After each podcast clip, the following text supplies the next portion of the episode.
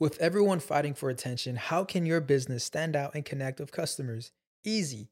Get Constant Contact. Constant Contact's award winning marketing platform has helped millions of small businesses stand out, stay top of mind, and see big results fast. Constant Contact makes it easy to promote your business with powerful tools like email and SMS marketing, social media posting, and even events management. With Constant Contact, you'll reach new audiences, grow your customer list, and communicate more effectively to sell more, raise more, and fast track growth. Don't know much about marketing? No sweat. Constant Contact's writing assistant tools and automation features help you say the right thing at the right time every time. Plus, you can send with confidence, knowing your emails are actually reaching your customers thanks to Constant Contact's best in class 97% deliverability rate. I'm a small business owner and I believe that this is a great tool for other small business owners. In small businesses, you need to create a team. And if you're starting by yourself, Constant Contact can be the team that you need. Tackle any challenge with Constant Contact's expert live customer support. Plus, everything's backed by the 30 day money back guarantee. So get going and start growing your business today with a free trial at constantcontact.com. Just go to constantcontact.com right now. Constant Contact, helping the small stand tall. ConstantContact.com. Sonoro.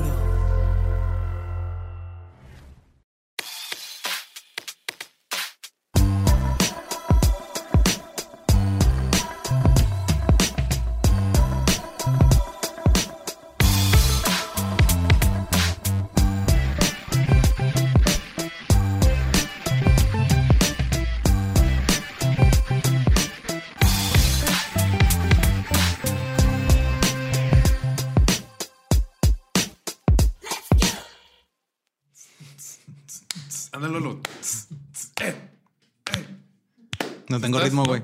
¿Cómo que no tiene ritmo? güey? Soy blanco, no tengo Este, ritmo.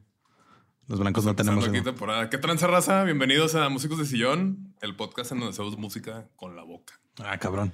Empezando Ajá. temporada, empezando este proyectos nuevos. Claro. ¿Cómo estás? Yo muy emocionado. Sí. Sí. ¿Por pues, qué? to- Cuéntame, ¿por qué? Porque estoy muy contento con los temas de esta temporada, güey. Simón. O sea, digo con todos, pero en general como que cada vez me, me meto más y más y más. y Está chido.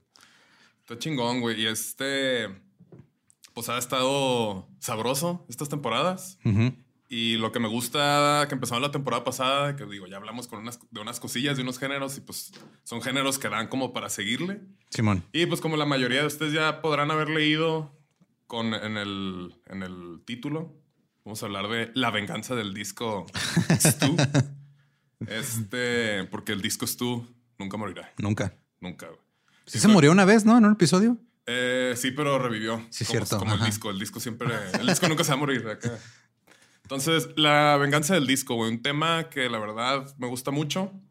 Y pues básicamente vamos a hablar de house music. Nice. Que este, me divertí bastante, güey, haciendo el research y poniendo la musiquita, güey. Este playlist va a estar Va a estar como para tirar rave este, en las posadas. Simón, tirar arriba las posadas, tirar arriba la hora de trabajo. Sí, que güey. Están acá nomás trabajando con sus audífonos. De que, ah, mira qué contento está haciendo sus hojas Es de que, Excel. ajá, güey. y es que para eso está diseñada. O sea, me ha pasado que de repente ya, este, cuando estás en el, en el after del after, Simón. ya está, que ya tu cuerpo no da para más. Y digo, yo no bailo, pero de todos modos ponen esa música y como que te despierta, Sí, güey. estás como. eh. Ajá. Sí, siempre el after del after es un error bien cañón. Es un error, Nada. Simón. Siempre falta algo, güey. O hielos, o vasos, o batería, O ganas de vivir. O ganas de vivir. sí, güey. Pero bueno, vamos a hablar de la música house. Este, temporada pasada platicamos de cómo el disco nació, Simón. tuvo su, su auge y luego murió. Lo mataron, no Lo murió, mataron. lo mataron. Lo, mata- lo intentaron matar. Ajá. Y este género es tan importante y tan trascendental que pues dice que murió. Porque la verdad, no, ¿verdad? El 12 de julio del 79, como platicamos la temporada pasada, en un juego de béisbol entre Chicago y Detroit. Simón. Este juego es muy importante porque estas dos ciudades tienen, Tiene mucho que ver con el house, Se Simón. me hace bien raro que Está un muy random, Simón. Chicago contra Detroit y es de lo que empezó ahí. Sí, es que el house llega por donde menos lo esperas. Simón. Abusados. Este Steve Dahl, platicamos que es este DJ de la estación de rock allá en Chicago que pues estaba muy en Ohio porque lo habían despedido. Los despidieron de su chamba porque la estación decidió de repente hacerse Ajá, pura disco. música, disco, Simón. una estación de... Es de- que sí hay, o sea, digo, eso todavía pasa, güey. Este, yo conocía a, a una, una estación de aquí que estuvo un rato, que esta, una, una amiga fue locutora, está Mónica Escobedo, y nos invitó una vez a su programa y todo. Y luego de repente, como a los dos, tres meses, dicen, ah, no, ya vas a aparecer porque creo que sí va a ser como Radio Disney o una de madre así. Disney. Simón, y era una estación como que creo que era el, el mercado perfecto para radio, porque era una estación donde pasaban pura música noventera, güey. Y pues era la gente que escuchaba el radio, ¿no? Simón. que se en esa, Simón. esa época. Y es, es muy común que de repente cuando llegan este, las, los corporativos de las estaciones de radio te dicen, ah, tu estación, por cierto, ya la- o sea, a lo mejor es la estación de rock y mañana va a ser puro pop top 40. Pues obviamente te va a calar, güey. O sea, que lleguen así nomás. y- Pues sí, la neta sí, Pero- sí se entiende el... Sí, pero ese güey se fue demasiado lejos. Ajá, sí, pero pues digo, como que en vez de haberle agarrado odio al género, pues era como que, güey, el género no tiene la culpa, la culpa la tienen los jefes de la exacto. estación, ¿no? O sea, Simón. pues sí. Este, oye, se me olvidó mencionar que estamos ¿Qué? estrenando estudio aquí en California. Claro, Este, estamos en California, esquina con. tomas, este, con viaducto. Sí, es- sí, esto, los primeros dos episodios este, van a estar Sí. un poquito diferentes a los demás. que Estamos Porque hay grabando. presupuesto, güey. Ya es que. Sí, claro. No sé qué, nos prestaron el estudio, unos aquí, pero pues está chido, ¿no? Muy- Sí, muchas chido. gracias a les Sí, producers por tirarnos el paro. Simón, A Leida, Liz y Román. desde California. Simón. todos. Si algún día quieren grabar un podcast en la Vayan Ciudad de México, California. Y vayan. andan en California. Sí, andan. Sí. sí. No estamos en la Ciudad de México. Entonces este señor se enojó y él es el que decidió armar este evento en este juego de que vamos a... Todo el mundo llegue con sus viniles de, disco, música y disco, los vamos a explotar. Y se salió de control y fue un cagadero. Y ese fue el día que supuestamente se murió. Y Vince Lawrence, un productor, acuérdense de ese nombre, está viendo unas entrevistas y él dice que él estuvo ese día en, en- en Ahí ese en juego. el juego. Dice, Ok. ahí afuera, en las gradas y todo, pues está bien morrillo. Y la verdad, pues sí estaba muy cabrón el cagadero, dice, pero viendo bien los viniles que llevaba la gente, la mayoría de los viniles era música de afroamericanos. Dice, ni siquiera música Ay, disco. Entonces había mucho pedo que era Sí, un pedo racial. nomás muy- odio ajá. a la raza, no, ni siquiera el disco. Entonces, no sé, como que se me hizo bien cañón ese pequeño detalle que no se menciona pues en todas las los resúmenes de este día. ¿Racismo en Estados Unidos? Qué raro, Wow. ¿no? No es como que tenga un podcast que hable cada, cada dos episodios de eso. Sí, o sea, el, el- el propósito de este, de este pedo que organizó ¿verdad? era quemar la música disco porque en, es- en ese... O sea, en ese auge de, de- de este género era que estaba ya se había salido de control. O sea, varios DJs que vi en entrevistas para este pedo de música house decían, o sea, ya se está pasando lanza. Todos los singles que sacaban de vinil ya nomás le ponían disco así arriba, así en la portada y ya Ajá. se vendía bien cañón. Dice, pero era pura porquería. O sea, era pura cochinada. Sí, es lo que Este, pues digo, suele pasar con todas las modas, ¿no? O sea, que de repente ya este Truena. Sí, hace pues, ahí cerca de donde me estoy hospedando hay un lugar que nada más se llama K-pop. Simón. Es un bar Así, ya. o restaurante o algo así, nomás se llama K-pop. Es, es como ponerle cumbia a un bar, güey. Simón. pues todos los bares se llamaban disco. Sí. Es la disco, la discoteca. Este. mm, mm. Pero pues este género, como lo hemos platicado, el, el disco, imagínenselo como un ente, ¿no? O sea, es- Ajá. es un ente así mitológico que está en otra dimensión, este, fuertísimo. Iba a llegar al mundo tarde o temprano. Entonces, salió con tanto poder que ocasionó todo este pedo de, de la quema de discos, se cae así. Pero pues fue dejando un montón de, de energía que se fue brincando a otras, a otras áreas. Y pues uno de los hijos de este género pues es este, el house. Tan sencillo como que hasta en las películas, de, quiero mover el bote, quiero mover el bote, quiero mover el... Bote. Eso, estamos logrando. Eh, unos cuantos años después de que mataran al disco, o sea, este que fue en el 79, varios DJs jóvenes de Chicago empezaron pues a jugar con todos estos viniles que se quedaron ellos. De... Es que también era un pedo de, o sea, eres un DJ que estaba empezando Ujú. y en ese tiempo tenías que tener discos. Sí. Y muchos era, compraban discos usados o discos viejos que les salían bien varas. Y de ahí pues, era la música que te encontraras y había un chingo de viniles de disco. güey. Sí, y, un vato que vi también decía, a partir de ese día del 79 que el disco murió, como que fue el partaguas y se, dividió en dos, dos tipos de personas. Los que odian el género Ujú. Y los que no tienen espacio para odio, pero deciden seguir con el género y pues, se volvieron todavía más underground, más como este difícil de encontrar porque pues era el género que nadie quería. Entonces, imagínate, mucha gente se deshizo de los viniles y todo. Entonces, pues los DJs jóvenes con todo este pedo, que pues música muy buena, Ujú. este, empezaron a jugar con secciones que les parecían funkies o bailables de ciertas canciones. Este, casi todo el mundo tenía dos sets de cada álbum, cada, cada cinco. Por si las dudas, ¿no? O sea, por- No, pero, o sea, era poner uno en una torna, poner el otro en la otra torna. Ajá. Y ya jugaban, por ejemplo, Frankie Knuckles, que ahorita vamos a hablar de él también, que pues fue como que el padrino del Música House. Ujú. Ese vato agarraba un breakdown de una canción y luego la ponía y luego la, lo volvía a poner en la otra, entonces los alargaba. Ujú. O de repente un riff o un bassline bien chido, este, en vez de loopear, porque pues no se puede hacer un loop en una, Una tornamesa tornamesa, de Simón. vinil, pues iban haciendo así el equivalente pues a un sample, sampling en vivo, ¿no? O sea, el sampleo es... Sí, o sea, de- dabas que diera toda, toda la vuelta, luego daba la vuelta el otro y así lo vas armando. Sí, Ok. o sea, por ejemplo, no sé, una canción de Donna Summer, a lo mejor tiene varias secciones porque pues está escrita con un, propósito y todo, pero hay secciones más bailables que otras. Entonces, estos güeyes empezaron a juntar, a pegar y este, a hacer sus mashups y todo. Hasta en vivo, güey, en el radio, güey. O sea, ahorita vamos a hablar Ok, de los DJs. chido. Ok. Y en todos los, los clubs y los antros y todo, güey. Entonces ahí como que ya empezó a dar sus primeros pininos este género. Y este, pues ya poco después, como que las personas que empezaron a fijarse que se podía hacer esto, dijeron, yo quiero replicarlo y yo quiero hacerlo desde cero. Simón. Entonces lo vamos a ver un poquito más enfrente, pero mira, Frankie Knuckles, este es el güey del padrino del house. Él empezó este, pues a tocar en DJs, en, a tocar en, en antros de Chicago. Ujú. Y casi siempre todos los antros en los que había este tipo de música eran como antros medio undergrounds, porque era donde iba la gente de la comunidad a, pues, a ser libre, ¿no? A hacer Sí, ellos. La música house y este, la comunidad pues van de la mano. Ok. Entonces, para poder este, alargar el baile y todo, pues estaban copiando todo este pedo y así, güey. Y luego este, eh, Frankie también. O sea, no, no lo había pensado hasta ahorita, pero siento que más o menos lo que pasó con el disco del house es lo que pasó con las cumbias rebajadas, ¿no? También. Simón, sí, sí, sí. O sea, esto es, Es- como, pues son analogías, las cambias a otro género, güey. Y ahí está, güey. Pero es como el mismo proceso creativo Simón. y generas otro, otro tipo de cosas. Este, Frankie también como que empezó a desarrollar lo que ahorita se le conocería como el rise up. O Ok. sea, que estás acá en el rave, en el antro y el... ch, ch, ch, ch, ch, Sí, ch, que lo así va como que a crecer a y lo otro era levantar. pum, acá así, ¿no? Este güey usaba un son- sonidos de, de- de tren.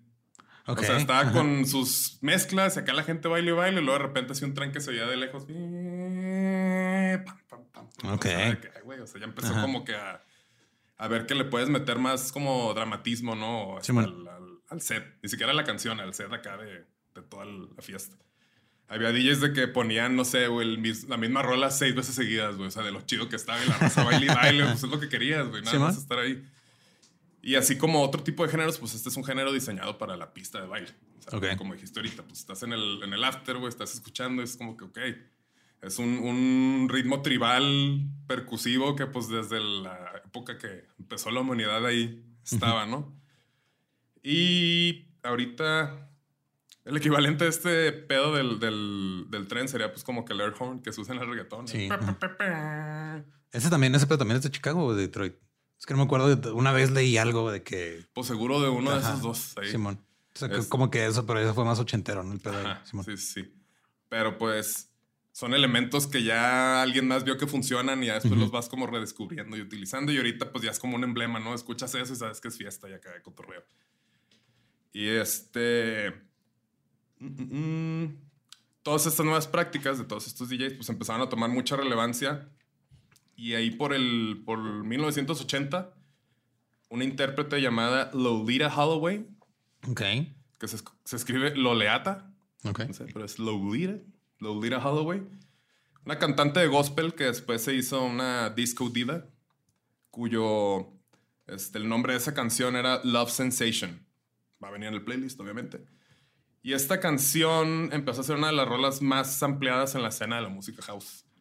Este, después ahí veremos, como por ejemplo, una rola bien sampleada en el hip hop, la de Slick, creo que es Slick Rick, like, una de que es Larry Daddy, así que la usa Miley Cyrus, B- o sea, no te- como que el equivalente a esa rola para la música house es de esta. Como el, la, el amen break, ¿no? Que usan también un chingo en el hip hop. Simón. Sí, sí, sí. Y esta mm, fue como que la primera que, que empezó como ya a popularizarse.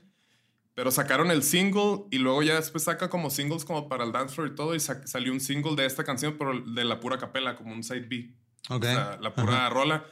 Hay muchos géneros o muchos álbumes. El hip hop, hip hop se usa mucho que sacan como que el disco con los singles. Ajá. Viene la canción y luego abajo la canción en instrumental. Porque Simón. pues, al fin de cuentas, el género en donde nació, pues como que da las. devuelve las herramientas para que se utilice para lo mismo, ¿no? O sea, Sí, que- ajá, y está chido porque, digo, a mí me pasó una vez este, cuando de repente me gustaba hacer remixes de cosas Ujú. que veía a ciertos artistas. Ahora ya es más fácil, eh, pero ante- eh, por ejemplo hubo una época que Hello Seahorse, que acá rato salen a colación en este podcast, sacaron el disco de Bestia y luego Burgos sacó como que los tracks hacia aparte eh, para que la gente hiciera lo que quisiera con ellos. Simón. Y yo hice un remix de la rola de Bestia. Y, dice, o sea, está bien chido como que, eh, como dices tú, así, prestas las herramientas para que alguien más cree con lo mismo. Y, Sí, es como darle tus respetos y agradecer el, el género, ¿no? Así Simón. como que "Ah, esto nació a base de esto.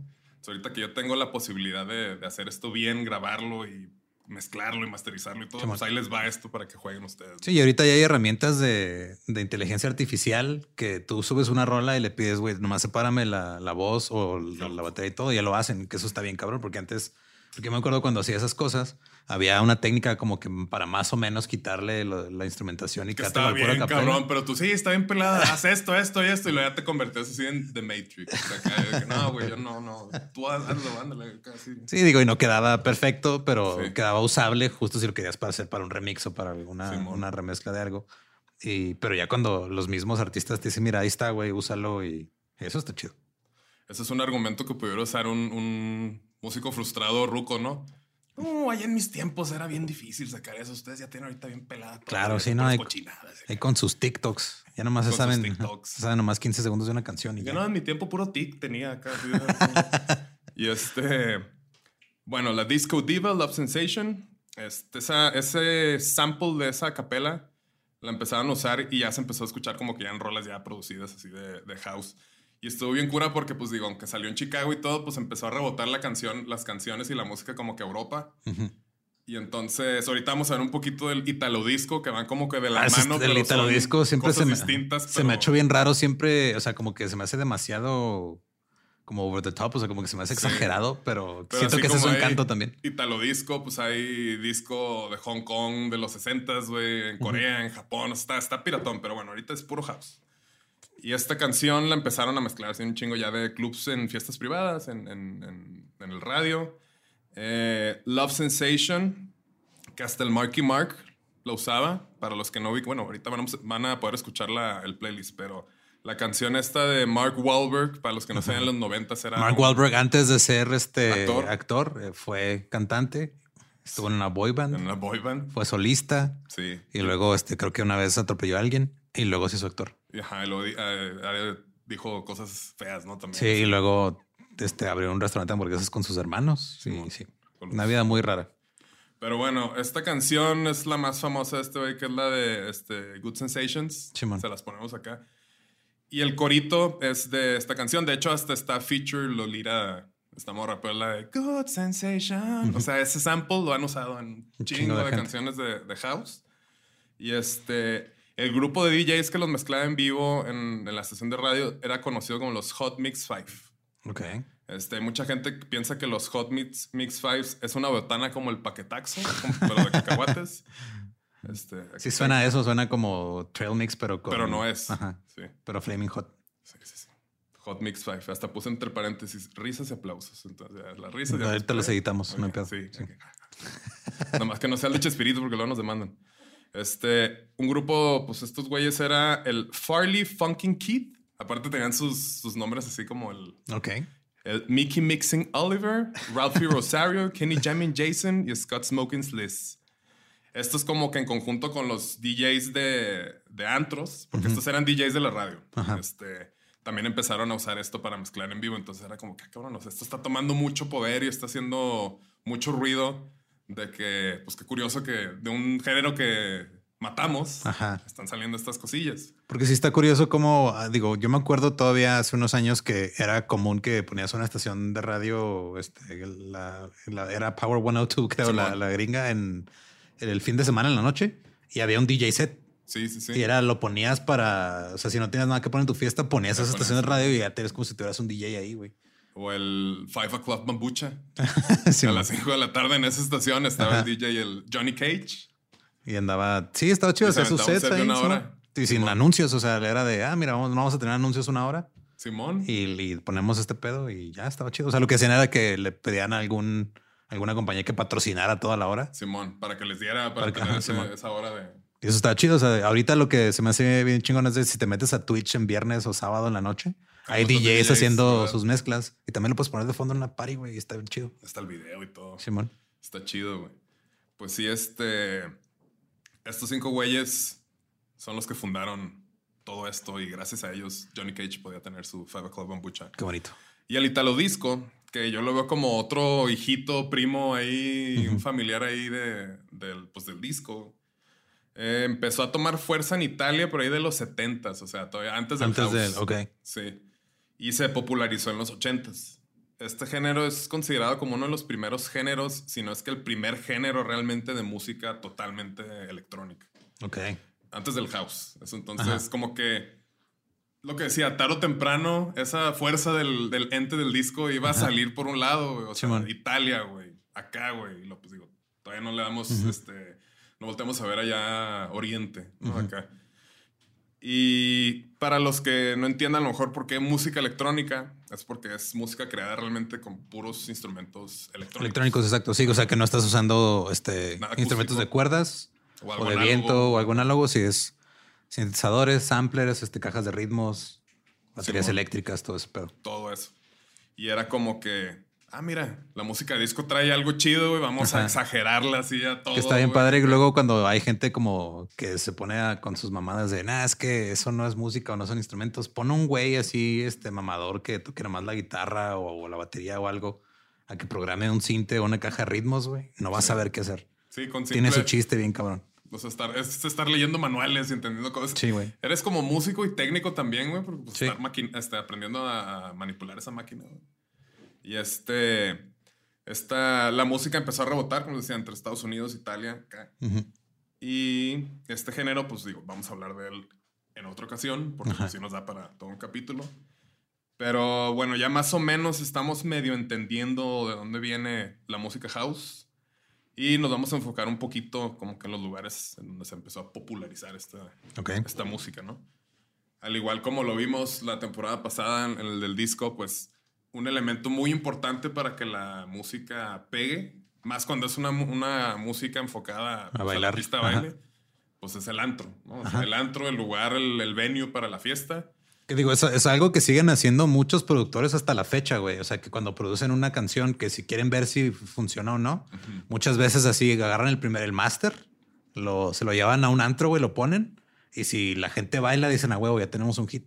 Sí, y eso era muy común en esa época, porque sí, de, las- de, de lo digo, tú sabes más de este género que yo, pero de las pocas cosas que sé es que muchos hacían ese pedo. O sea, de literal hacían su remix o hacían sus rolas o sus beats o algo y iban y las probaban así a ver qué pedo. La gente bailó, les gustó esta parte y luego iban y les hacían cambios o les hacían este ajustes Simón. justo para, para que fuera un éxito Para que funcionara primero mejor. en el antro, güey. Sí, Los porque al, al fin, al final de cuentas es un producto que vas a diseñar para que baile la gente y para que esté así. De hecho, hay una película que no me acuerdo cómo se llama, en la que Zac Efron es DJ. Ahorita lo vamos a mencionar. Ah, Sí, huevo, No te Simón. me adelantes, no te me adelantes, Ok, pero sí, sí, sí. Es que hay una escena que yo creo que es lo que vas a decir que me gusta Sí. mucho cómo lo explica.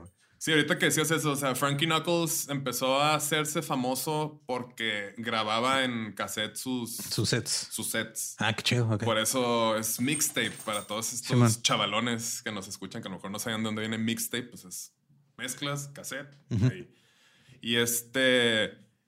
estuvo tan cabrón porque la gente copiaba la copia de la copia de la copia de la copia que de repente empezó ya a esparcirse. Que, oye, esto, esto es algo importante, ¿no? Eh, otro de los DJs que vi decía que pues lo básico para hacer un buen set y para hacer una buena fiesta, pues es las rolitas. es buscar viniles, andar este, viendo qué partes pueden pegar y qué no, calarlas. Y el plato dice que se empezó a poner tan cabrón a la competencia que todo el mundo llegaba con sus discos, este, que ah, esta es una joya, ya está a tronar. Y les pintaban con un plumón la. Sí, para que no vieras. de que, oye, güey, esa rola que es. De que, Sí, también hay, muchos que les ponían este. Creo que de ahí viene también un pedo de los blank labels, ¿no? Simón, de que les ponían etiquetas en blanco. Sí, o que llegaban así con nada más la, la pura manga del, del, vinil, del cartón en blanco para que no supieras. O sea, para que no le fueras a robar, su, estilo. Su, estilo Simón. Ahorita, pues ya pone. Antes me acuerdo cuando tocaba, sí, también así de que, hey, ¿qué rolita es? Y de que, no, no, no, güey, tú búscala, yo la encontré. Es como que, no mames, de acá. digo, Ahorita es indiferente.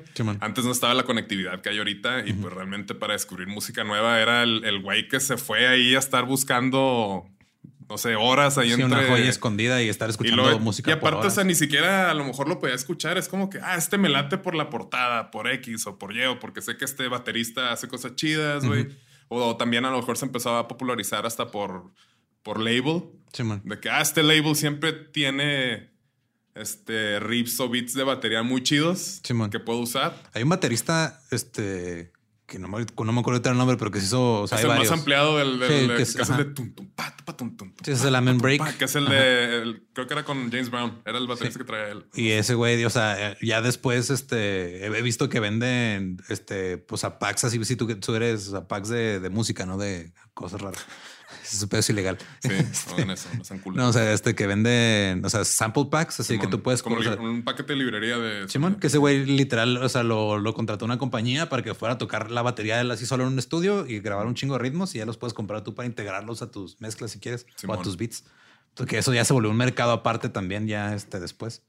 Todo a raíz del disco. Ah, no, pero el disco es el papá de muchas cosas. El papá de muchas, muchas cosas. Por más que lo quieran matar, carro te regresa, güey. No se puede. Tanto que estuviste diciendo el disco de Beyoncé, güey, la temporada pasada. Ah, varios. O sea, así de que gracias, neta, por recomendar el disco. Pitchfork lo acaba de declarar el disco del año, güey. Disco número uno del año. ¿Quién lo dijo primero? Many Science, claro que sí. Eso.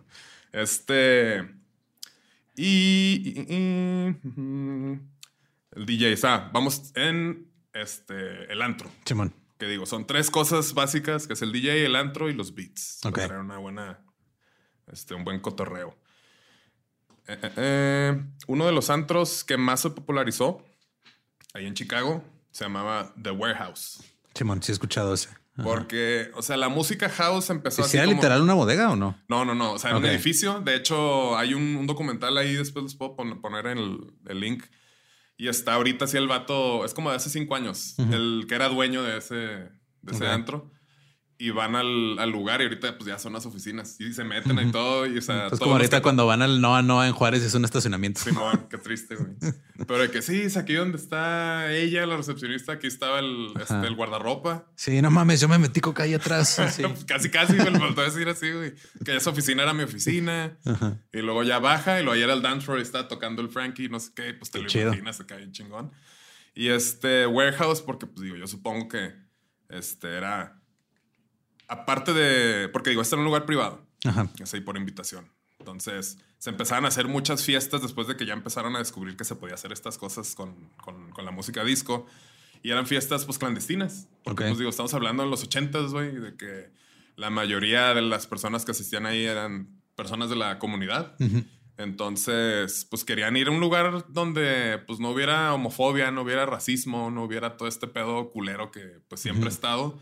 Y nomás querían a pasársela chido, a, bailar. Y empezaron a hacer muchas como que en, bodegas abandonadas, güey, con lugares así. Llevaban el sound system así bien perrón. Y pues hasta la madrugada, ¿no? Entonces empezó a conocerse como warehouse music. Ah, se, corta y pues house, music. Por eso es así, güey. No sabía de dónde venía el nombre.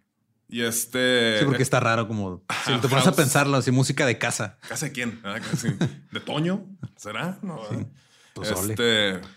Pozole. Pozole. Saludo a Toño, que siempre nos ve. Simón. Y en este lugar era private members only. Entonces era la idea de que si querías ir ahí era por membresía y pues no cualquiera podía entrar. Este, aquí lo que queremos ¿De es... habrá salido la marca Members Only? A lo mejor, puede ser. Eh, no homofobia, no odio, aquí nomás es baile. Y este se convirtió pues como en el refugio, ¿no? De todo este pedo.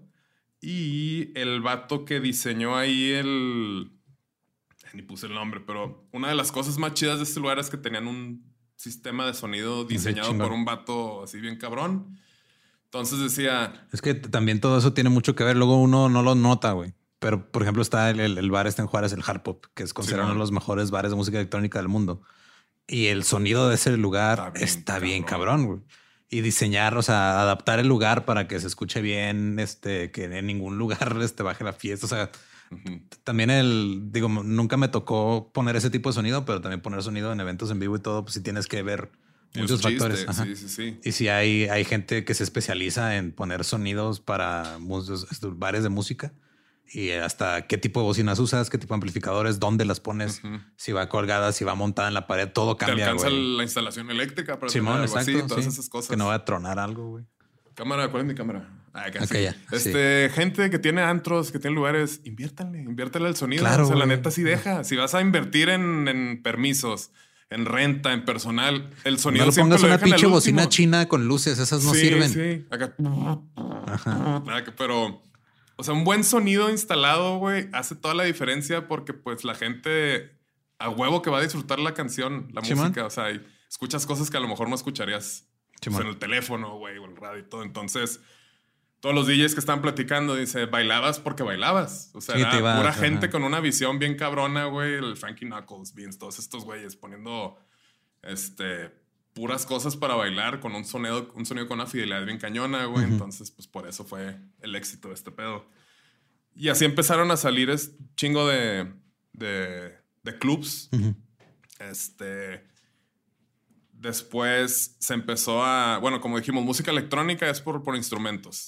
Se me pasó ahí mencionarlo. Este.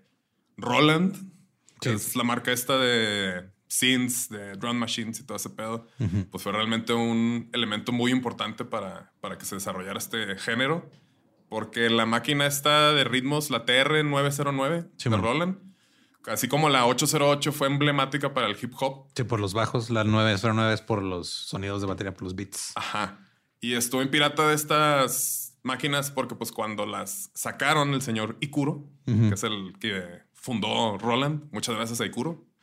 También nos ve. Simón. Sí, desde, Desde el algún lado. cielo. acá, sí, o desde abajo, no sé. acá, Simón. sí. Y este, esas máquinas fueron diseñadas como para practicar, no tanto como para un instrumento. De hecho, la gente las veía como, ¿qué es esta porquería, no? O sea, Sí, es una muchos, ajá, o sea, y volvemos a lo mismo, como les pasaba a muchos hip hoperos que era de, pues era lo que les alcanzaba, ¿no? O sea, Sí, porque antes, ah, ahorita que- si quieres comprar una 808 vintage, no te va a Ah, en un dineral y pues casi no hay, pero antes, como la gente las menospreciaba, pues todas las, les las, las varas, y todo, entonces Han era- sacado la, la línea de boutique, que Boutique es la es algo más digital, chiquita. ajá, es una réplica, es una digital, réplica no es chiquita y más vara, pero no es lo mismo. Sí, ibas a la casa de empeño, ah, esa madre que no, pues bien, no, pues eh, échamela. Y pues ahora le empezó la creatividad y todo. El 909 fue lo mismo. Y también después llegó otro elemento que es, ya no me acuerdo si es la T303, pero Ajá. es el que es el baseline. Sí, el TB303. 03, 303, Simón. TV 303. Y esa madre como que también para lo que fue diseñado nunca fue como para lo que lo usaron. Simón. Pero también un güey de repente, "Ah, ¿qué es esta madre? Que también está bien barata, creo que como 30 dólares, algo así. La compró y ya pues le pones como que el preset y pues es un baseline así bien crunchy y bien cabrón. Ajá, Simón. Y empezó a salir en Detroit el Acid House, Ah, ok. Que fue pues todos estos elementos. Le agregan eso y está como más locochón. Y pues la gente dice, ¿qué verga es eso, güey? No sé, pero pues empezaron a bailar y todo el pedo. Entonces, pues ya salió todavía otro hijito ahí en, por Detroit. Que no suelen salir por ahí. Sí, no, no, no. Bueno, eso es lo, eso es lo que me habían dicho a mí cuando estaba en la primaria. este. mm, el warehouse. Ok, vamos a. Seguimos con, con Frankie, con todos estos güeyes. Varios de los DJs como que coincidían en lo mismo de que lo chido de, del- de la música house es pues, que se puede bailar. Simón. todo. Y luego Marshall Jefferson, que es uno de los DJs, él es el que como que de los que empezó ya a producir sus propias canciones. Ajá, o sea, porque primero que- empezó que empezaban a utilizar todo esto para samplear. Sí, y hacer así, sus mezclas y todo. En vivo. Y luego ya hay güeyes que dijeron de que, oye, pues yo puedo hacer esto de cero, ¿no? Simón. Y este vato platica, güey, que tenía una idea para una rola que ponía un pedazo de la de este, Funky Town, Ajá. que hay como un air horn ahí, así, y, y es- está así el beat escuchándose, y luego dice, y quería poner las vocales de esta otra canción. Y si lo escuchas así, sí se oye bien diferente a las canciones así por separado, entonces escuchaba como algo nuevo. Y ya cuando como que lo iba a hacer y se me robaron mis viniles, entonces pues me quedé sin, sin librería de música. Ok, que eso también está bien culero, o sea, de que se te quitan tu instrumento de trabajo. Sí. Y aparte, siempre me cuenta de una vez que los agarraron en un rey o algo y los metieron a la patrulla, esas que tenían como la caja de lámina atrás donde te encerraban en ah, sí, en a los mí me tocó subirme de Y que, que, había- que se dando calor que al DJ se le derritieron los viniles, güey. No mames. Sí, se le echaron a perder. Verga. Y ese, porque sí, o sea, ahí, eh, creo que ahí es como importante de hacer la diferencia entre DJ y productor. Que digo, hay unos que son puros DJs, otros que es puro productor. Hay muchos que la mayoría creo que son ambas. O sea, que produces tu propia música y también usas este samples y usas tus, tus mezclas de DJ. Simón. Entonces eh, ahí es donde se hace como que esa, esa pequeña diferencia. Y es donde empieza a entrar todo este, porque digo, también lo que pasa, o sea, un término técnico que se usa mucho es el beat matching, ¿no? Que es ese Ujú. pedo de, ah, quiero mezclar estas dos cosas, pero esta rola está en un tempo diferente que esta, entonces tengo que yo manipularla para que queden al mismo, al, como que al mismo nivel Ujú. de, o sea, al mismo tempo Sí. Y luego este, ya las compaginas. Y eso está bien chido. O sea, hacer eso, ahorita ya mucho software te lo hace solo, pero hacer Sí. eso de, de- o sea, de- desde cero en un vinil está en cabrón. Está, sí, está cañón. Este, justo este vato es de los que empezó a decir como que la diferencia de DJs con, con productores. O sea, Ujú. le robaron sus viniles y el vato tenía su maquinita de cuatro canales para grabar, Ajá. tenía un SIN y este, su TR-09. Ok. Entonces empezó como que a querer replicar lo que quería hacer Ujú. Y pues ya salió un track. O sea, ya empezó Nice, a hacer ok. así de cero este pedo. Y el vato, este vato dice, lo bonito de la música house es que permitió a los no músicos hacer música. Dice, porque como no tenía la noción de qué se puede, qué no se puede, o sea, era todo a base de sus sentimientos. Empezaron a sacar estos experimentos que después como que evolucionaron al house. Y se me hace una manera bien interesante de verlo porque justo lo que decías ahorita. Una cosa es que seas DJ y otra cosa es que seas un productor o un escritor o crear Ajá. música. Este vato dice, todos los que empezaron a hacer música, así dice, no tenían ni idea de cómo estructurar una rola. Eran, Sí, nomás eran, ah, mira, esta parte está bailable, vamos a ponerla 10 veces. era, era como nada más este, estar pues haciendo eso. Sí, sí dice, no, musicalmente Ujú. eran unas porquerías. Porque Ajá. pues dice, no había, no, no sabían el pedo de los crescendos, de que Sí. acá y así, nomás era así puro beatmaking. Que justo Tyler, the Creator, una vez dijo eso, porque no me acuerdo si le preguntaron, ¿te consideras productor o beatmaker? Ujú. Y el otro dice, no, Sí, yo, que- yo soy productor. que esa es la diferencia que hacen ahora de, o sea, entre el productor y beatmaker. Ajá, o sea, un beatmaker es un vato que putiza te saca un beat muy pegajoso y acá y Ujú. este... Y el muy chingón. lo agarra y lo, lo estructura. Y, Ajá, le dice, mira, aquí está arreglo y acá y así. Son cosas distintas. No es que una sea mejor que la otra, Ajá. pero sí son cosas Como distintas. ser Entonces, lateral y defensa central. Simón, Sin nada que ver, pero bueno. sí, central. Este, este vato, cuando empezó a hacer ya sus producciones como que más chidillas, güey, le empezó a meter como más melodía al piano. Ok. Y pues las puristas de que eso no es house. Sí, que- y el vato dice, después sí, sí se hizo house. Es como que, cabrón. Este... Siempre, o sea, eh, si me hace bien cura como es un género que partió de otro género, luego de repente pasa poquito tiempo y hay puristas de una cosa o de otra y hay gente que dice, no, eso no está bien. Y dice, güey, o sea, empezamos sin parámetros, se fueron haciendo sobre la marcha. Sí, sí, sí, sí. O sea, estamos creando algo trascendental que va a cambiar la historia de, la música en el mundo. Ay, güey. Vince Lawrence, que es el vato que dice que estaba ahí el Ajá, día de que el del- disco murió. Este vato productor. Y justo con, con este vato, con, con, era, con Marshall, este también fue de los que empezó a hacer sus, su- sus rolas. Tenía una banda que se llama C Factor, como Factor Z. Ok. Y también empezaron a hacer sus tracks. Y el vato platican de que pues, teníamos 800 dólares como que entre todos. Fueron a, con un vato que tenía una fábrica de viniles. Y de que, oye, pues queremos 800 dólares de viniles de estas rolas. Ah, Simón. Y empezaron a aprender a el proceso. Ajá. Dice, nosotros íbamos y ayudamos a empaquetar y todo. Y acá, o sea, que los labels. Y luego nos empezamos a poner de acuerdo y dice, rola que hacíamos, rola que la, o sea, la, la hacían en vinil, Sí, la prensaban. la prensaban. Ajá. Se me olvidó cómo, cómo decir, porque si pressing, si la prensaban. Y luego ya se iban como si tuvieran su ruta de repartir periódicos, dice, a todas las tiendas de viniles y a vender. Órale, pasa. Órale, qué chingón. Y el vato dice, tenía 17 años y la primera semana vendimos entre 10 mil y 12 mil viniles. Ay, cabrón. Ok. El vato dice, fuck parties, we're in the record business now.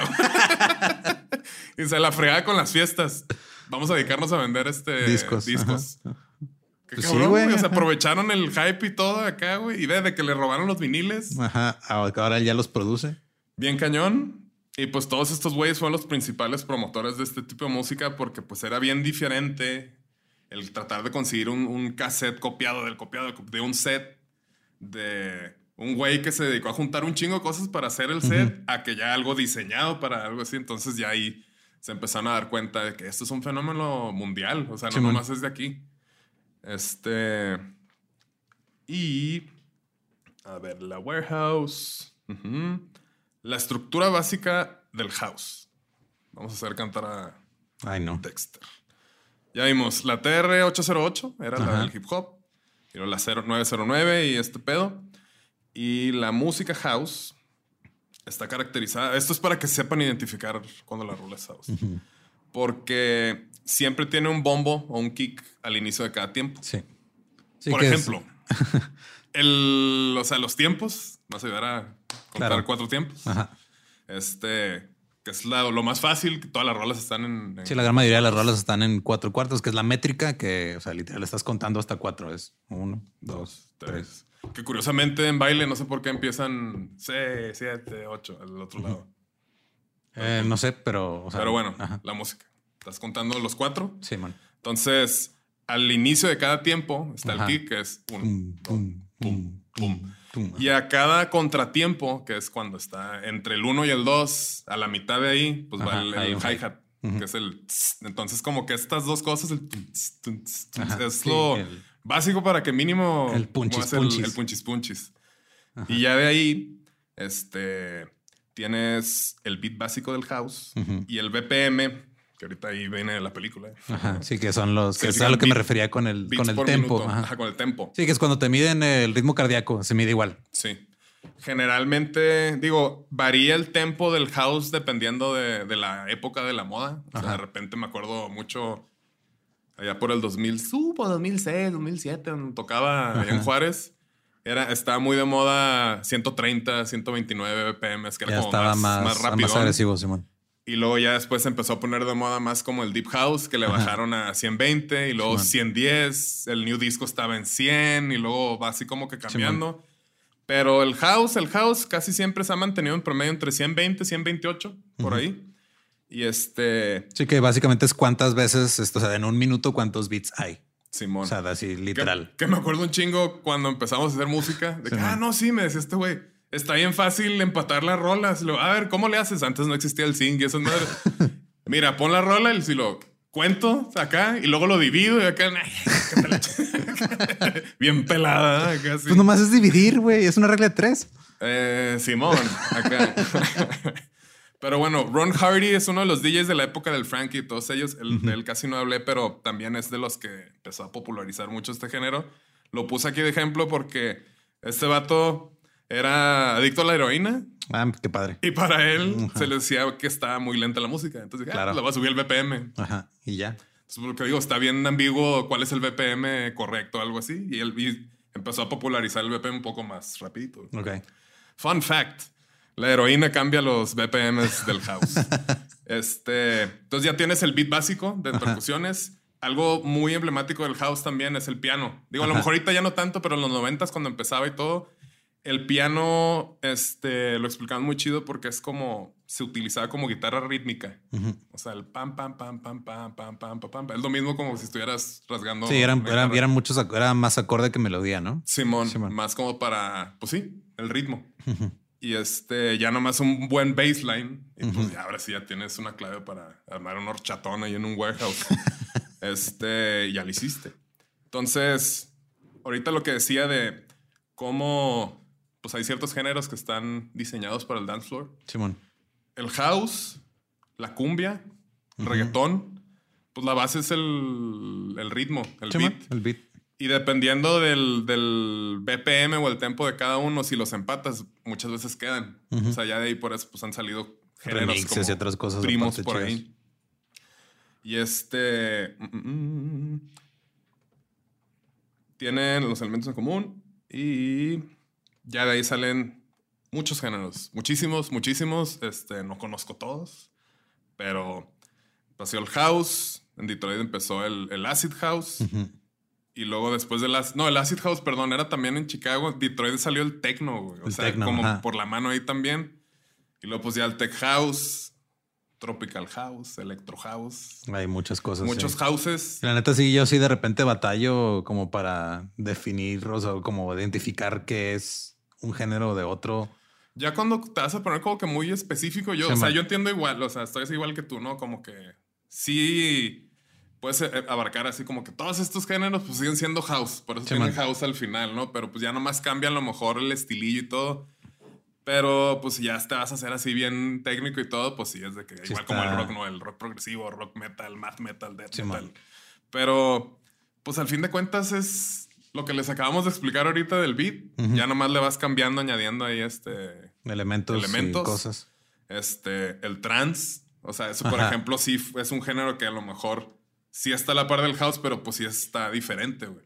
Después de todas estas i- iteraciones y experimentos y luego alguien que inventa un género saca algo y luego el, el fan lo escucha y luego lo saca y luego acá y empieza a ser un rebotadero de ideas. Que eso es lo bonito de la música, o sea, que de algo que a lo mejor no esperabas, surgen otras cosas muy cabronas. Eso está chido.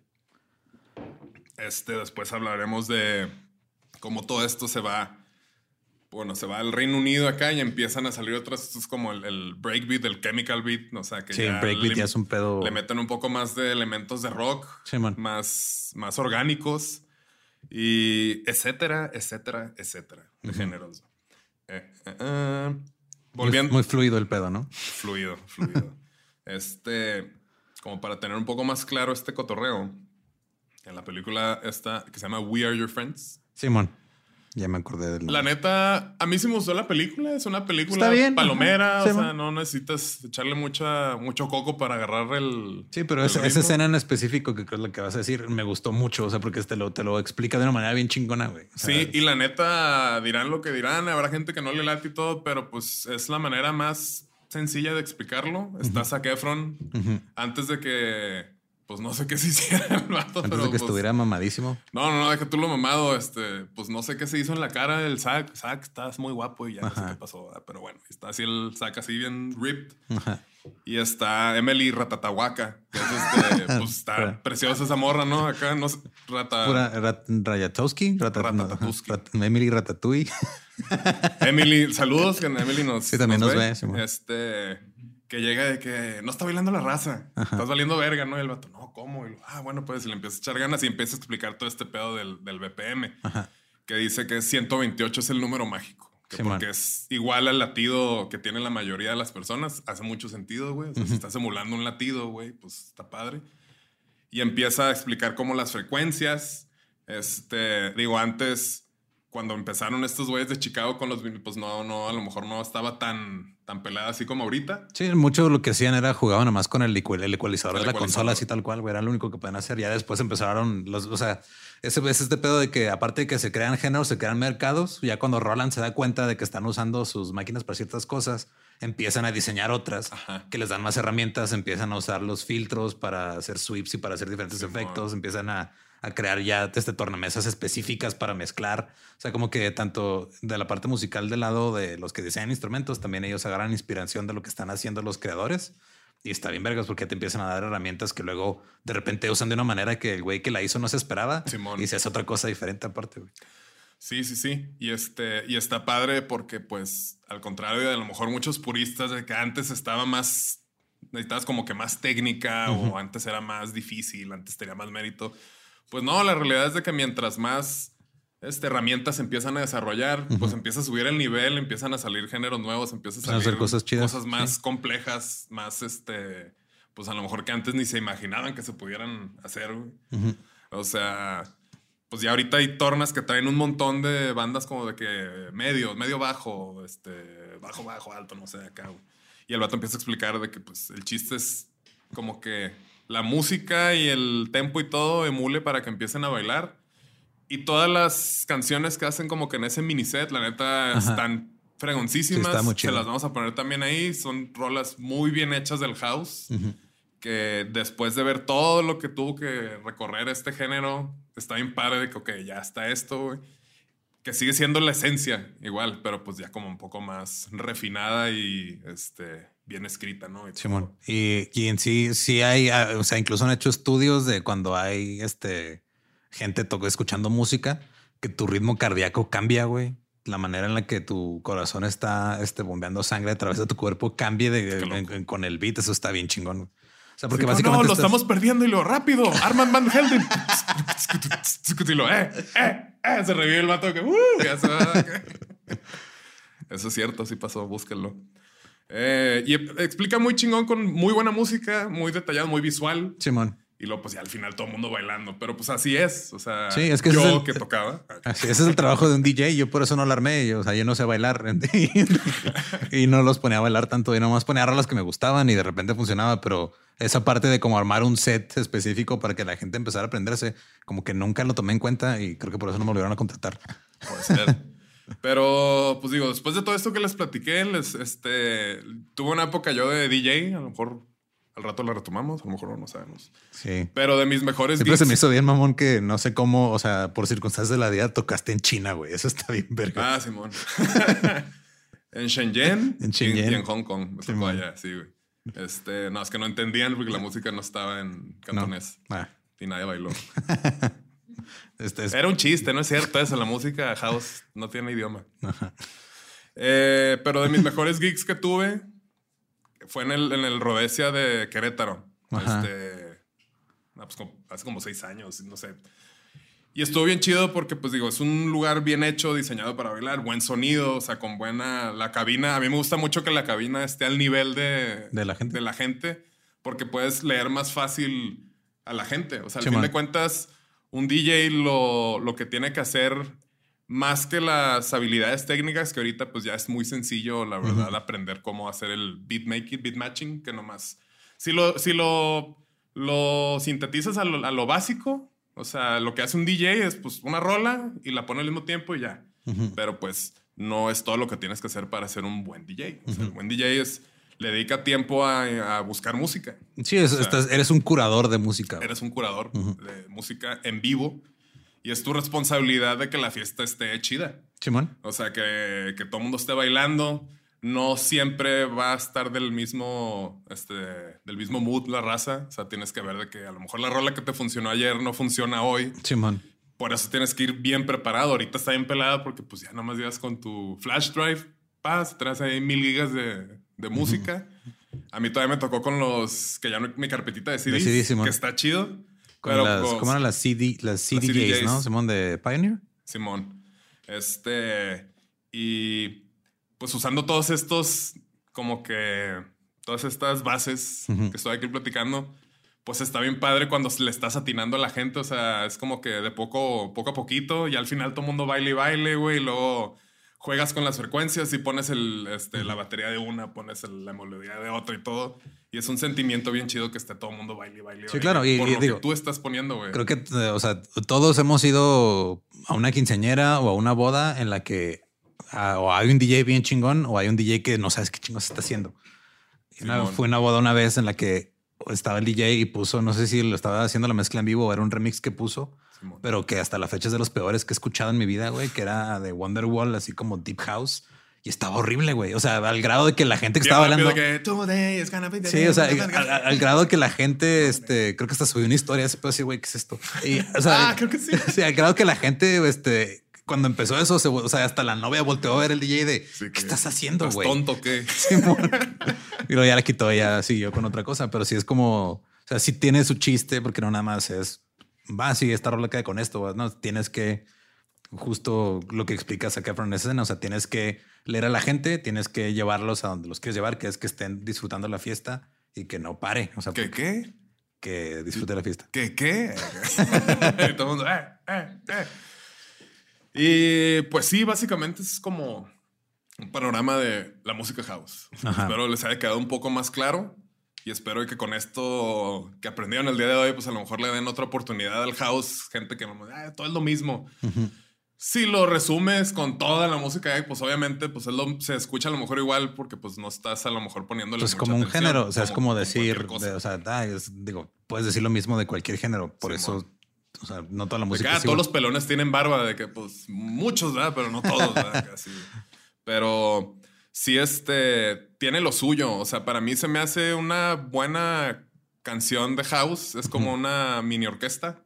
Tanto, no tanto por lo complicado, pero todos los elementos que, que que sí están. tienen que congeniar para que ¿Te, suene te acuerdas chido. cuando estamos este, produciendo rolitas que una vez vimos que Basement Jacks, que es uno, pues digo, house y dentro de otras cosas acá de. Son de Reino Unido, ¿no? Estos vatos. Sí, Por cada canción que tenían como 50, 60 tracks, no sé, de. Sí, o sea, de meterle un chingo de cosas, o sea, de, de cómo juntas muchos elementos que a veces, a veces el, el escucha no los percibe hasta que los empiezas a quitar. Simón. Ajá. Sí, eso, eso, es de que, ah, Sí. caray. No, pues sí, es que ya en conjunto, pues Simón. se, se, se escucha chido. Sí, eso está, este, está chido como, por eso me gustan mucho los, en los que hay canales de YouTube que se dedican como a ese pedo y ahora que es más fácil, digo, por eso uno de mis podcasts favoritos es Song Explorer, que también tiene el show en, en- en internet, en, en Netflix. Simón. Porque mucho. tiene los tracks y te va a explicar, te pone la, ah, mira, así, así suena este puro track solo, Ajá. así suena ya todo en conjunto, así suena esto que a lo mejor no fue parte de la canción al final,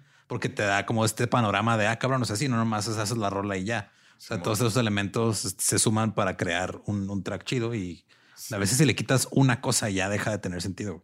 Sí, algo que a lo mejor lo escuchas bien simple, bien pelada, es de que pues está muy difícil hacer que algo se escuche muy simple. O sea, ya Sí. cuando empieza a quitarle todo es de que... Y es que ah, siento que ese es el truco del house, porque el house si tú lo escuchas suena muy simple, güey. Sí, O sea, porque es, es un beat muy similar, este, los elementos son muy parecidos y creo que a lo mejor por eso muchos dicen, ah, es que es- suena todo igual.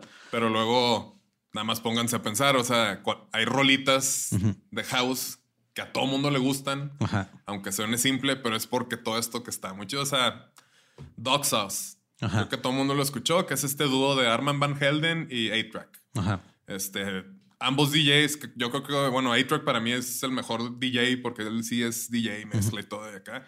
Y pues Arman Van Helden también un productor muy chingón. Pues los dos se juntan, hacen este proyecto y sacan la de Barbara Streisand, que yo creo que todo el mundo la ha escuchado y es de esa canción, es como La Macarena, ¿no? Que todo el mundo la va a ubicar. Y es que digo, ah, esa canción está bien padre. Pues, pues, pues sí, o sea, está bien hecha y a lo mejor se ve muy simple, pero pues para hacerlo se, se necesitó como mucho, pues, mucho análisis, ¿no? Sí, Mucho todo esto. Este Disclosure, Sí, que para mí chido. es como de lo más nuevo. Bueno, ya no tan nuevo, ¿no? O sea, ya hay nuevas propuestas, pero pues también dos chavos, dos carnales de Reino Unido.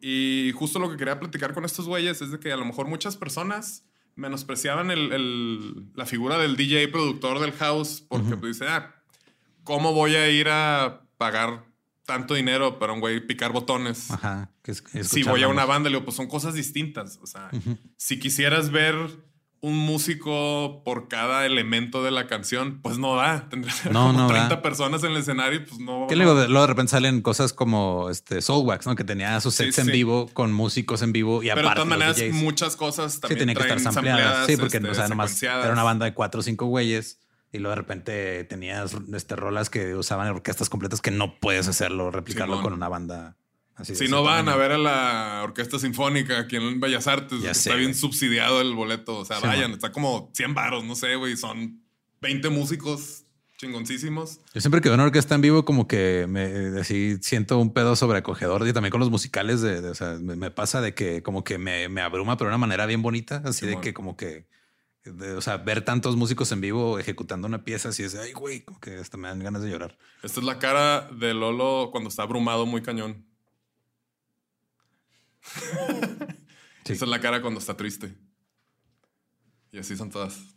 Sí, güey, cuando, cuando nos juntamos después de mucho, estamos allá en el, en el DEPA viendo así lo de que. ¿Estás bien, güey? ¿Necesitas algo? No, bien. Lo- Ah, sí, ya me acordé que.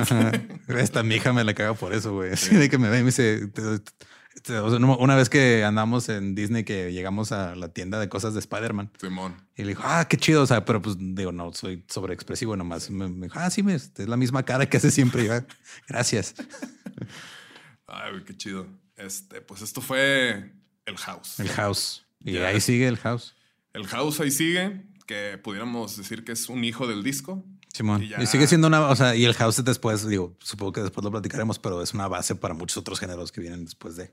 Hasta para Bad Bunny. Simón, Este, la rola esta del disco nuevo, creo que se llama Apagón. el apagón está, Está, chido, sí, y es- es chingoncísima puro esa house, canción Simón. y es house. O Simón. sea, el vato que se enoja es house, es una Simón. canción de house. También este, eh, esta rolita de los Martínez Brothers, que son un dúo de DJs también muy chingón ahí de, de Nueva York. Tienen una rola con, creo que Raúl Alejandro, el, el Ra- Jesús Alejandro. no, es otro güey. El güey de, el de, me gusta todo de ti. Ajá, ¿no? Simón. Y la rola está chingoncísima, se las voy a poner también en el playlist porque la mitad de la canción es house. No, perdón, la mitad de la canción es reggaetón. Ajá. Y luego, Y luego de repente se cambia, güey, y es la misma vocal del vato en reggaetón, pero con house. Y es de que, güey, esto queda, pues es Ajá. la misma base, o sea, está hecha para bailar, güey. Este, pero sí, después vamos a ver todas esas cosas, como desde este pedo hasta el, pues hasta, pues a lo mejor poquito el dubstep, no sé, también ahí. Sí, o sea, elementos. lo que hace, bueno, lo que hizo el dubstep fue meterle todavía más cosas de, de rock y de como de, Del dub, de- de ajá, de- del dub del este jamaica, ajá, del dub del después reggae y a todo y, cotorreo. y mezclarlo con desmadre. Simón. Pero pues sin House tampoco tuviéramos el mejor disco del 2022 de Queen Bee. Así es. Puro disco y house. Saludos a Bee, que sí, sí nos ve, sí me mandó un A veces, de vez en cuando, día, Simón, sí. Sí, dijo, hoy no pude, muy ocupada. Sí, pero de hecho, o sea, estaba, el, estaba, iba a ser el segundo mejor disco de- del año hasta que lo mencionamos aquí. Ya pasó el número uno, güey. De nada, Beyoncé. De nada. Este, después te paso mi, mi clave acá para, para que nos mandes lo que nos toca. Eh, pues muchas gracias, muchas gracias por estar aquí con nosotros. Después ya hablaremos de un primo del house, que pues es el hip hop, Simón. que siguen siendo primos y pues así hay muchos. Sí. Y pues recuerden que nos pueden seguir en todos lados como músicos de sillón. El playlist está en la descripción del episodio. Está, lo pueden escuchar ya sea en Spotify o en YouTube. Y gracias a Les Producers por producirnos este episodio. Los pueden seguir también ellos en sus redes. También las voy a poner en la descripción. Si algún día quieren, digo, aparte que producen muchos contenidos que tal vez ya conozcan, como Chichis para la banda, eh, en temas Banda de nicho, banda para las chichis. eh, temas de nicho, este, verdadazo. Bueno, todos los de nicho, Peñavera, el Omar Moreno, muchas otras cosas. Ahora nos tiraron este paro y muchas gracias. Este, también pueden seguir como arroba no soy Manuel. Y a mí como ningún Eduardo. Fade out. If you own a vehicle with less than 200,000 miles and have an auto warranty about to expire or no warranty coverage at all, listen up. CarShield has a low-cost month-to-month vehicle protection plan that covers more parts than ever. Visit carshield.com/audio to find out how you could pay almost nothing for covered auto repairs. Drivers who activate this vehicle protection today will also receive free roadside assistance, free towing, and car rental options at no additional cost. Get your free quote today at carshield.com/audio. That's carshield.com/audio.